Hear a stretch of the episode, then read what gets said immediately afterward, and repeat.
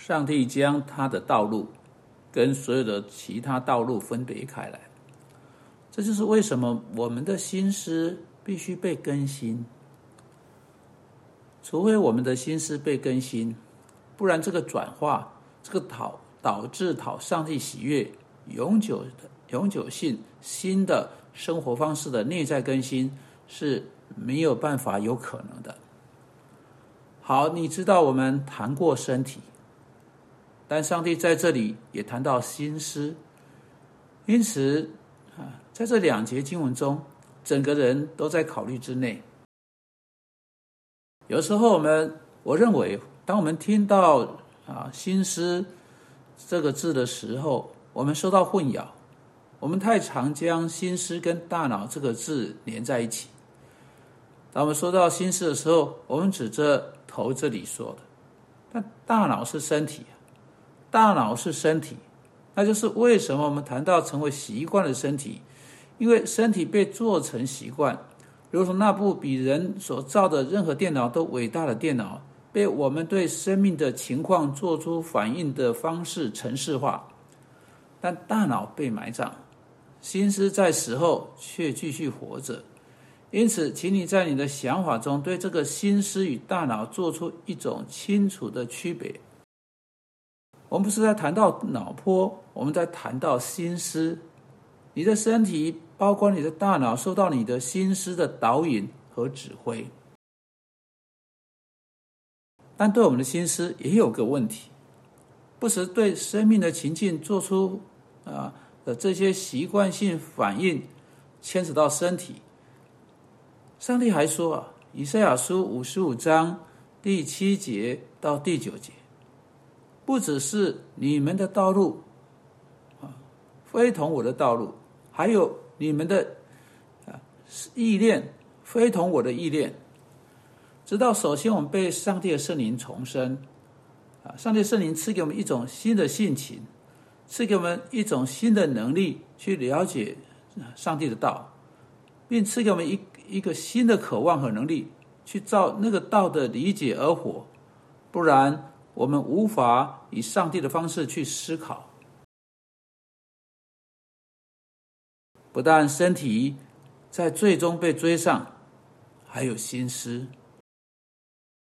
在圣经中，心思在重生之前被称为属肉体的心思，啊，是我们经历的那种思维方式、那种想法和生活的态度，那种走上罪和撒旦的道路，并且将身体程式化去做撒旦的事情。心思控制大脑，并程式化大脑，并且心思的行动统治我们身上的肢体。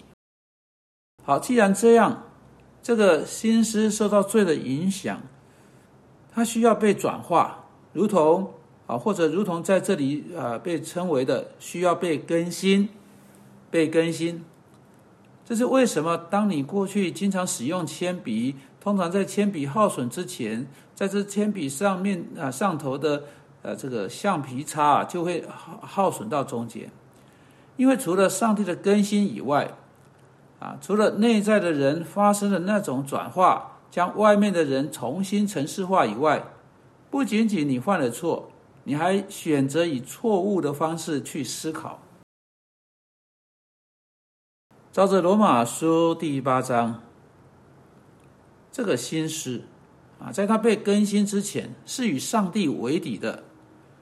前天第七节，原来体贴肉体的，就是与神为仇，因为不服神的律法，也是不能服。啊，未归正、未重生之人的这个心思，啊，是无法遵从上帝的旨意，他也没有渴望这么去做。啊，这个心思。啊是跟上帝作对，并且这个心思总是思考跟上帝的道路、上帝的律法抵触的事情，因此整个人啊需要被更新，不只是身体，还有心思。我们在这里所谈到的这个心思 nous 啊，希腊文不是某种的小黑盒子。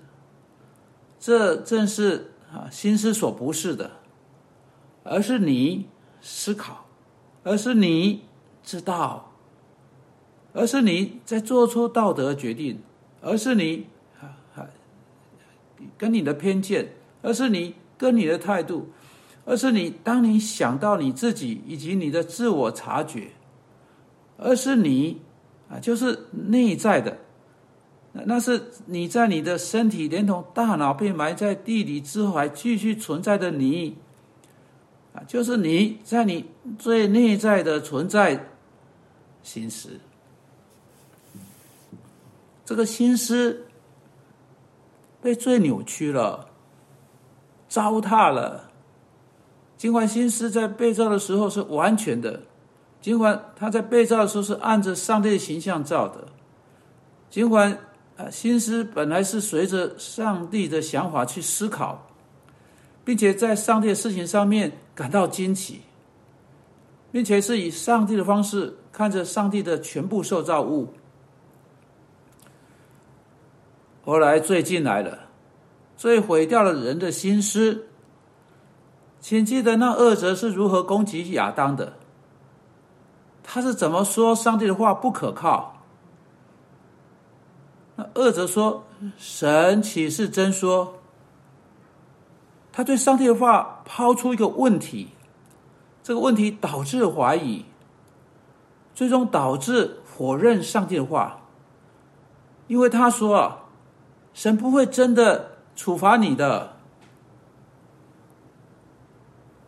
人的心思，当人听到上帝听从他的，呃，听从当人听。到撒旦听从他的话，就开始从上帝和上帝的话走偏，并且走上自己的道路，走上自己的道路，这是我们在这世上所得到的问题啊！上帝说了：“我的意念啊，上帝的意念呢，非同你们的意念。”上帝说：“我的心思非同你们的心思。”啊，他们是冲突的。他们是不一致的，因此，那个如此长久从上帝的事情漫游开的、呃漫漫游离开的心思，那个已经成为习惯，去错误的、不正确的，并且以不道德的方式、以错误的方式思考的心思本身，现在被重生了，有着新的命令、新的能力、新的能量，再一次能以上帝的方式思考上帝的想法。那个你在思考。那个你在决定，那个你在察觉到你自己本身，那个思考的你必须被转化、被更新，啊，再度被磨塑。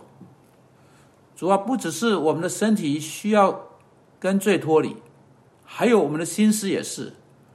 求你转化我们的心思，能开始照你的方式，以你的想法去思想。因基督缘故祷告，阿门。